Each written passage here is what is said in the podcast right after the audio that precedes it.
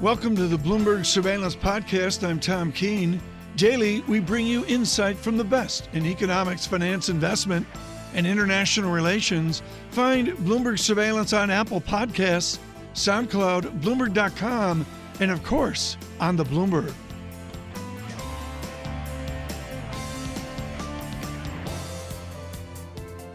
With us, we are thrilled this morning to have Davide Serra uh, with us of Algebris, truly expert on EU banking. Davide, to our global Wall Street audience, what is the single statistical or ratio observation of EU banking that maybe is not in the zeitgeist right now? What's the, the, the Serra ratio that matters?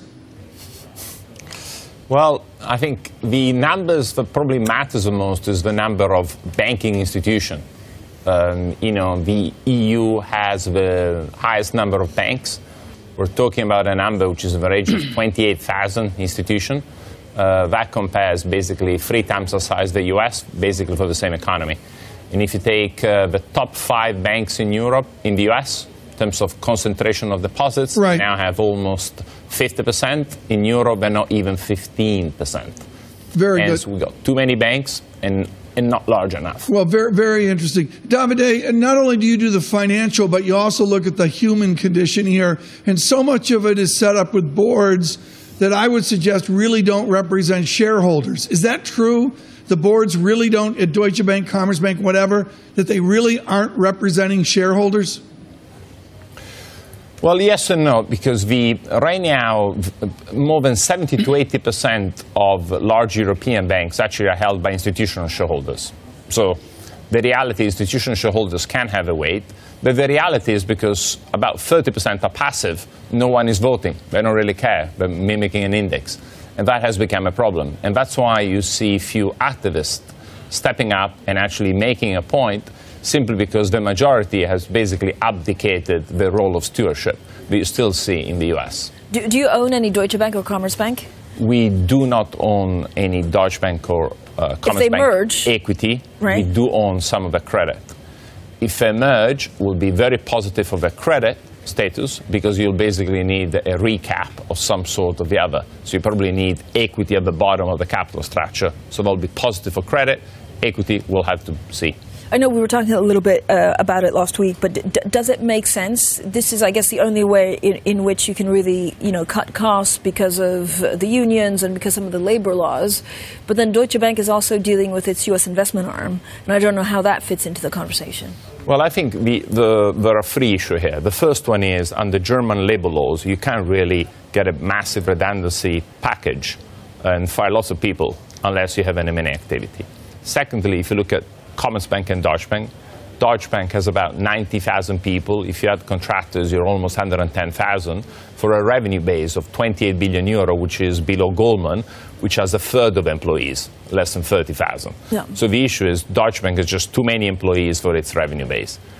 Secondly, inside Germany, Commerzbank has about 50,000 employees for an asset base which is a quarter of the one of Deutsche Bank. So a merger between the two will strengthen and will ena- enable cost cutting in Germany, but will do anything to the in, will do nothing to the international operation of Deutsche Bank. And as a result, you probably need, uh, you know, you're looking at 30, 40,000 employees of a combined uh, uh, cost base that have to go. It's a huge number. Um, David, what's your favorite European bank? Right now, on a standalone basis, our favorite are Intesa, Unicredit, Santander, and BNP.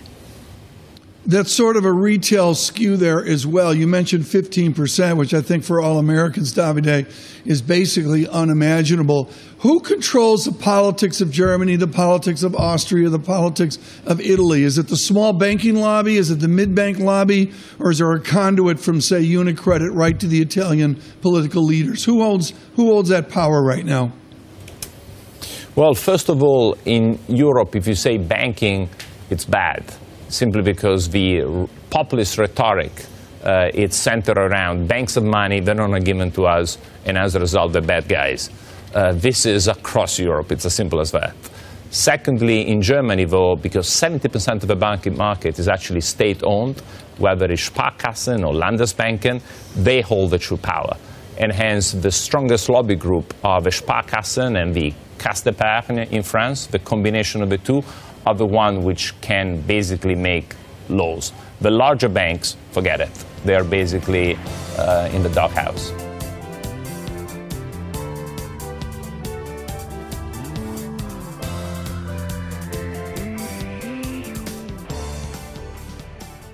So, one word echoed around trading floors following the latest jobs report Goldilocks, Goldilocks, Goldilocks. Investors taking some comfort that the jobs market was running neither too hot or too cold and fueling the view that the rally in risk assets has a little further to go. Here in the studio to discuss is Ebrahim Rahbari, Citi Global Head of FX Analysis. Ebrahim, let's just begin with that word Goldilocks. I heard it so much Friday through the weekend and into Monday morning. Your view on whether that accurately describes the US economy right now?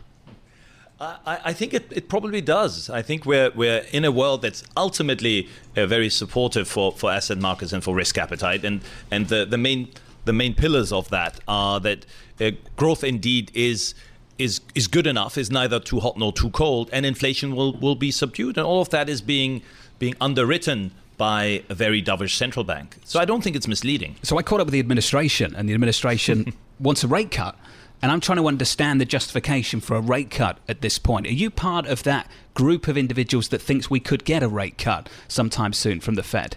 Uh, yes, absolutely. I think that uh, we are dealing with a very, a very dovish central bank, and, and ultimately with a combination of two forces that are pushing, uh, pushing them in that direction. One is realpolitik, if you like. We have an, we have a big election coming up next year, and of course, part of the rhetoric is to both uh, make it more likely that the economy stays, strong and to position uh, this administration as a pro growth administration. But the other and maybe intellectually more interesting question, and ultimately economically one, is how do you, uh, how do you for- formulate policy to avoid a major slowdown? Is there a way to beat the cycle, if you like? Because that's, I think, precisely what the Fed is trying to do. Well, these kind of conversations worry me. They worry others as well, Ebrahim. The idea that you can beat the cycle. Does that make sense to you, that kind of language? Well, I, th- I, I think it makes sense for me to try. Uh, I, I think in the end, you will you will fail. But I think there's something to the idea that uh, perhaps historically central banks or or policymakers more generally have at times been slow to react to a changing picture. I think this Fed in particular has been obsessed for some time with not repeating the mistakes of the past. So I, I'm, I'm sympathetic to the view that if you if you see a slowdown coming, try and come try and uh, uh, come into the, the act early. The front page of Barron's over the weekend is the bull market unstoppable? And then the lead quote was as follows: The bull market recently celebrated its tenth birthday. Can it rally for another ten? We've heard it many times before, but it's worth repeating: bull markets do not die of old age. I have to say that a lot of criticism about the front page being a contrarian indicator. It was a very balanced piece once you read through it. But Ebrahim, that's kind of the position we're in right now. I think there's a little bit of complacency creeping through, and it's the idea that central banks can beat the cycle. They can carry on pushing this out. And the, the, the view of Federal Reserve Chairman Jay Powell himself that his old, own objective now is to extend the cycle. Are we putting a little bit too much faith in central bankers and their ability to do that? Yeah, yes, absolutely. And I, I, and I should be clear that uh, one, I think if we look at the most recent market developments, they clearly suggest that some some some markets are being uh, overbought. Uh, whenever melt up enters the financial vocabulary, you have to be you have to be cautious. And the other is that clearly can't just be central banks that safeguard this sort of Goldilocks environment. And I put much more weight on the combination of stabilization in Chinese growth, including the policy stimulus that they have had. Uh, a peak in trade tensions, and then yeah. the Fed as a supportive act. At the margin, does currency dynamics right now, particularly dollar dynamics, does it help U.S. multinationals? I think broadly speaking, yes. Uh, I think we're because we are effectively in a range-bound scenario. Of course, the dollar is is still strong and relatively highly valued, but the fact that it's not getting aggressively stronger is. I think a, a world that these multinationals. I mean, part of the enthusiasm John's mentioning on the cover of Barron's uh, is the idea that multinationals can keep delivering down the income statement, right? Yeah, your I, world doesn't get in the way right now. So I think that the dollar is not helping, but uh, but all I'm arguing is it's not it's not hurting too much, and I think that their concerns probably uh, more recently have been centered around trade as opposed to uh, as, as opposed to perhaps the dollar. So again, I don't think the dollar is helping, but it's probably not top of their list of concerns. The cheat guide, just looking back, I'll, I'll put my hat on as the CIO of the uh, of Hindsight Capital just for a moment, if that's okay. But the cheat guide for the FX market over the last couple of years, Ebrahim, is when global risk appetite is good, the dollar is weaker. And when global risk appetite is bad, the dollar is stronger. I mean, that's pretty consistent. That's maybe the one consistent framework that you can apply to the FX market over the last couple of years. If you're forecasting better risk appetite, uh, a more stable Chinese economy, equally, I imagine you're forecasting a weaker dollar, aren't you? Eventually, yes, but I think there's a the devil is a bit in the detail because two two factors come into play here. One is uh, carry matters, so we are in a in a search for yield environment, and the dollar is uncharacteristically now a, a high yielder in in, in G10. G10. Exactly, it's it's it's expensive to fund in dollars. We're looking for alternative funding currencies uh, uh, across the range, and the other is that we we don't think that that improvement in risk appetite and the uh, improvement in the economic trajectory will be will be a, a, a monotonic uh, uh, dynamic. We think, in particular, that Europe for now lags some of the global improvement for European reasons, if you like. So, particularly within G10, I think we're moving in that direction over the course of this year. But I don't think right now this is a, a dollar sell environment. Is Europe the trouble spot for you at the moment? Uh, sorry, I didn't. Is, is, Europe the trouble spot for you at the moment, just globally it's, speaking? It's certainly a laggard. Uh, I, I, think it's there are clearly a number of, uh, of, of uh, economies in the world that are struggling even more, but I think the the level of disappointment in Europe uh, is is right up there. Ebrahim, great to catch up with you. Ebrahim Rahbari, Citi's global head of FX analysis.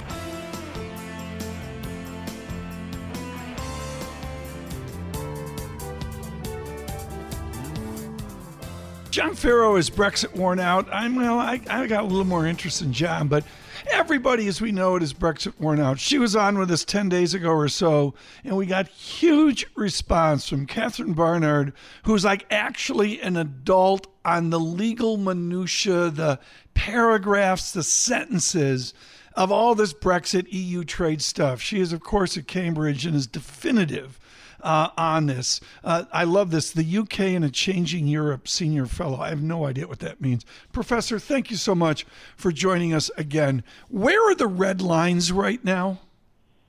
Where, where, are the red lines? Well, we don't know is the honest answer. They're looking a bit pink, i.e., a bit fuzzy around the edge. Yeah. The one red line that seems to still be there is Theresa May wants to stop free movement of persons. That's where individuals can go from France to Germany and live there pretty much without restriction. She wants to stop that for UK citizens going abroad and for Polish and uh, Hungarian citizens coming yeah. to the UK. Okay, fine, but I did some careful analysis ready for publication out of Cambridge University, standing in line at Heathrow. What's the what's the so what if people have to go movement through a different line at Heathrow or wherever? Uh, it's it's not so much the sort of temporary movement for tourism purposes. It's um, for people who want to come to work, and at the moment they can work in the UK pretty much without restriction. Crucially, they don't need a visa. Yeah. Um, if if they come um, to the UK, uh, so if an American or a or a Pakistani national comes to the UK to work on a long term basis, uh, they need a visa, probably a mm-hmm. tier two visa, and those are really bureaucratic to get, and they're also very, very okay. expensive. The UK has got a visa regime, probably the most expensive right. in the world. Well, well explained. Tell me what Boris Johnson and other Brexiteers will do today. It's been very centric on Tory Labour, the you know no compromise, da da da, and then of course Prime Minister May shooting a high quality video, Spielberg like, and then and then of course she's going to trot off and see Macron and get her frequent flyer miles up. What are the other guys doing? What is Brexiteer doing? Well, what Brexiteers are doing at the moment is manoeuvring to be the to be the next prime minister. The trouble is they don't want to be the next prime minister now, i.e., this week or next week, but they want to be able to do it in three or four months' time when right. they think the deal is done. And so, but what they're really worried about is Theresa May today is talking to the Labour Party, the opposition Labour Party, and they think this is an appalling decision. So the Brexiteers, people like Priti Patel, um, who you might remember from the 2016 referendum campaign. She was part of the group with Boris Johnson and others.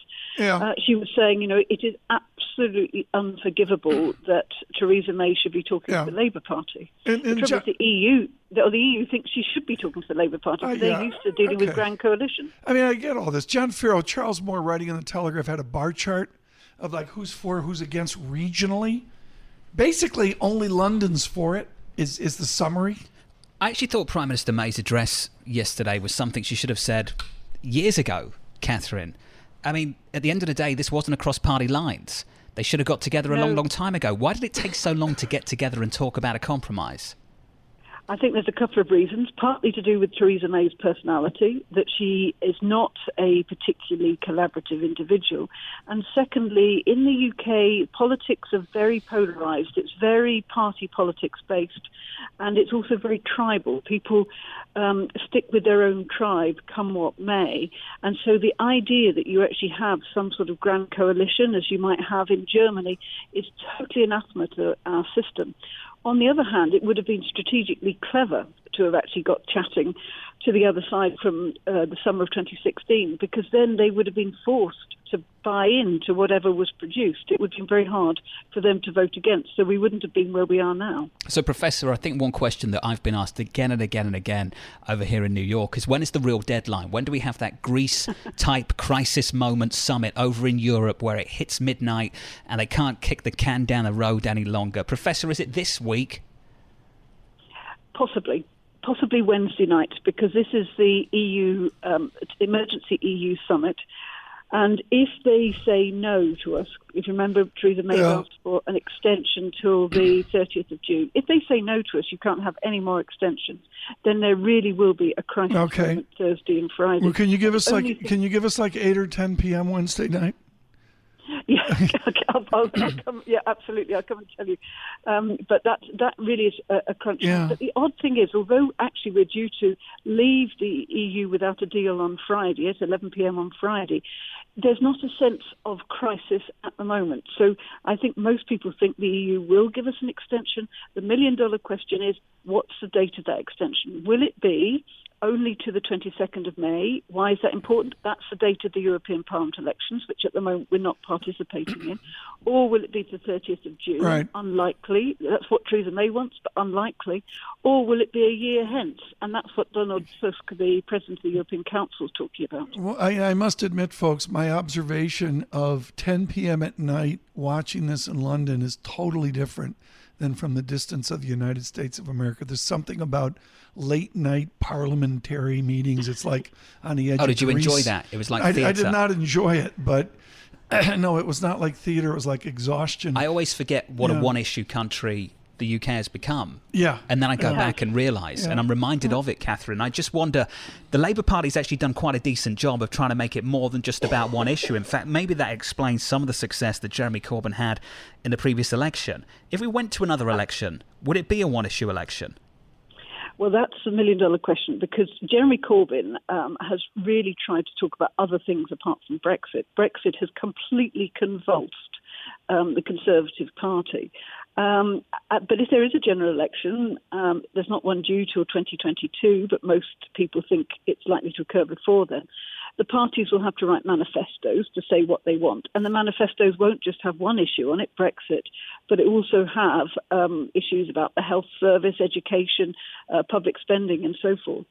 Um, but in reality, there's a good chance that it will be on Brexit because they'll have to write a paragraph or two to say, what do we want out of the future relationship? One final question, Professor, and this goes to your expertise. Explain to our audience what European parliamentary votes mean. I mean, what, what are the British people vote? Who's voting in Britain for EU Parliament votes? Is it the nation votes? Yeah, so um, there's European Parliament elections every five years when all of the states, all of the EU 27 or EU 28 will send um, MEPs, members of the European Parliament, to sit in Strasbourg. And the elections take place pretty much on the same day, certainly around the same weekend across Europe. And at the moment, the UK's um, 70 odd seats in the European Parliament have been partially redistributed to the EU 27, to the, uh, remaining member states. Right.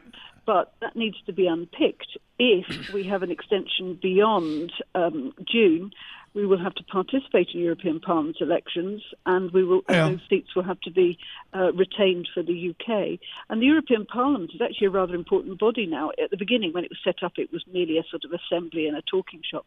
Yeah. Now it's what's called a co-legislator in most areas. So it, has got really si- significant powers in um, making EU legislation, yeah. which is binding on the EU 2027 or 28. Most valuable. Catherine Barnard, thank you so Catherine, much. Professor you. at Cambridge University. Just uh, I, I immensely enjoy speaking to her with her real expertise versus the punditry.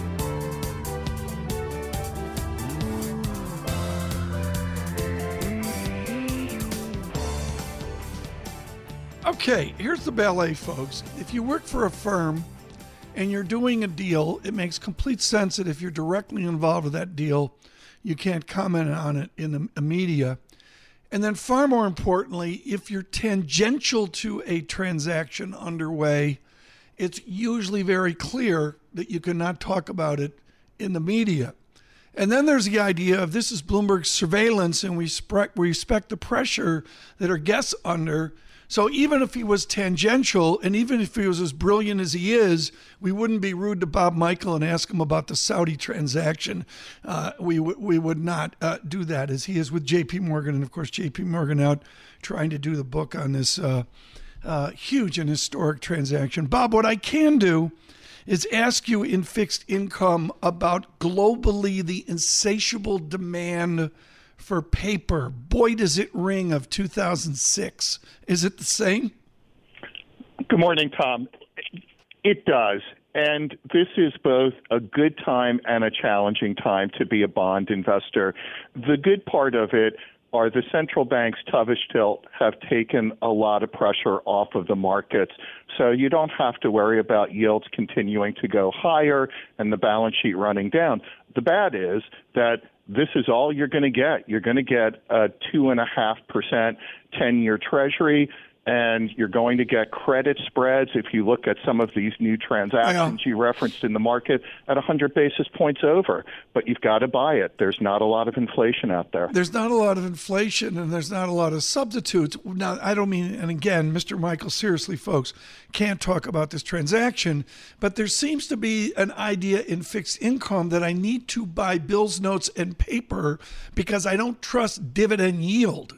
I mean, what's the di- what's the dialectic, if you would, almost between fixed income people looking at a dividend as a as a yield proxy? Well, of of course we do, but but you've got to look at a company's ability to in- continue to increase its dividend on an annual basis because the one thing we know about fixed income, you have the reinvestment and compounding of, of interest. I think that for us, the interesting dynamic in fixed income is so much money has gone into cash and short duration over the last three years. That's waiting on the sidelines, waiting to come into the fixed income markets. And what is so important there is the phrase short duration, folks. If you buy two year maturity, there's this massive desire to go out to a five year maturity, five year out to 10 year, et cetera. That's what's going on now. People want to extend maturities even though they can't? They do. Everyone's scrambling for yield scrambling. right now. Yeah, yeah. No, we'll continue, Bob, on that idea. I mean, scrambling absolutely captures it, doesn't yes. it? Yes, and and and so they're they're they're going out further on the yield curve. The flatness of the yield curve is a bit frustrating, so they're going into credit to pr- pick up incremental yield there. They're going down in credit to pick up even more yield, and then they're going into the emerging markets. I mean, I remember Bob and, and folks. Uh, the good news is I forget what the deal was. It was a bond deal in like 06, 05, whatever, where people were scrambling for seven basis points, seven one hundredths of a percent yield and I got to have that piece of paper. Is it that silly right now? It's not that silly right now because there has been a lot of corporate issuance over the last few years. That's still sloshing around in the market. There's more issuance materializing in, in, yeah. in the bond market right now. So supply is rising to meet demand in here. Bob and, and, folks with us, uh, Robert Michele, Bob Michele, J.P. Morgan Asset Management, uh, Chief Investment Officer and Head of Global Fixed Income as well. Buried in your lengthy research is a great spreadsheet of expansion and contraction as compared to the drivers, the monetary environment, and the market and positioning. This is a famous Bob Michele billboard. Give us the value of that right now. Are we in expansion or are we in contraction? We're we're most certainly in expansion. If if you look at the employment data, it continues to reflect that we're pretty much at full employment. Wages are going up moderately, but the pleasing thing about this expansion is it's it's growing at trend or just above trend, so it's not overheating resources and increasing inflation, which would get the Fed to react negatively by raising rates and continuing to run down its balance sheet. And and then okay, if that's the case, where do you want to place right now? You mentioned going to credit. Do I want full faith in credit, or do I want to buy garbage credit uh, to pick up yield? Until there's a recession that's imminent, say within the next six months, you want to own credit and you want to go down in credit rating because you're getting paid for that yield. Without a recession, companies should be able to service their debt. Bob Michele, thank you so much with JP Morgan. Greatly, greatly appreciated. Thanks for listening to the Bloomberg Surveillance Podcast. Subscribe and listen to interviews on Apple Podcasts, SoundCloud, or whichever podcast platform you prefer. I'm on Twitter at Tom Keene. Before the podcast, you can always catch us worldwide on Bloomberg Radio.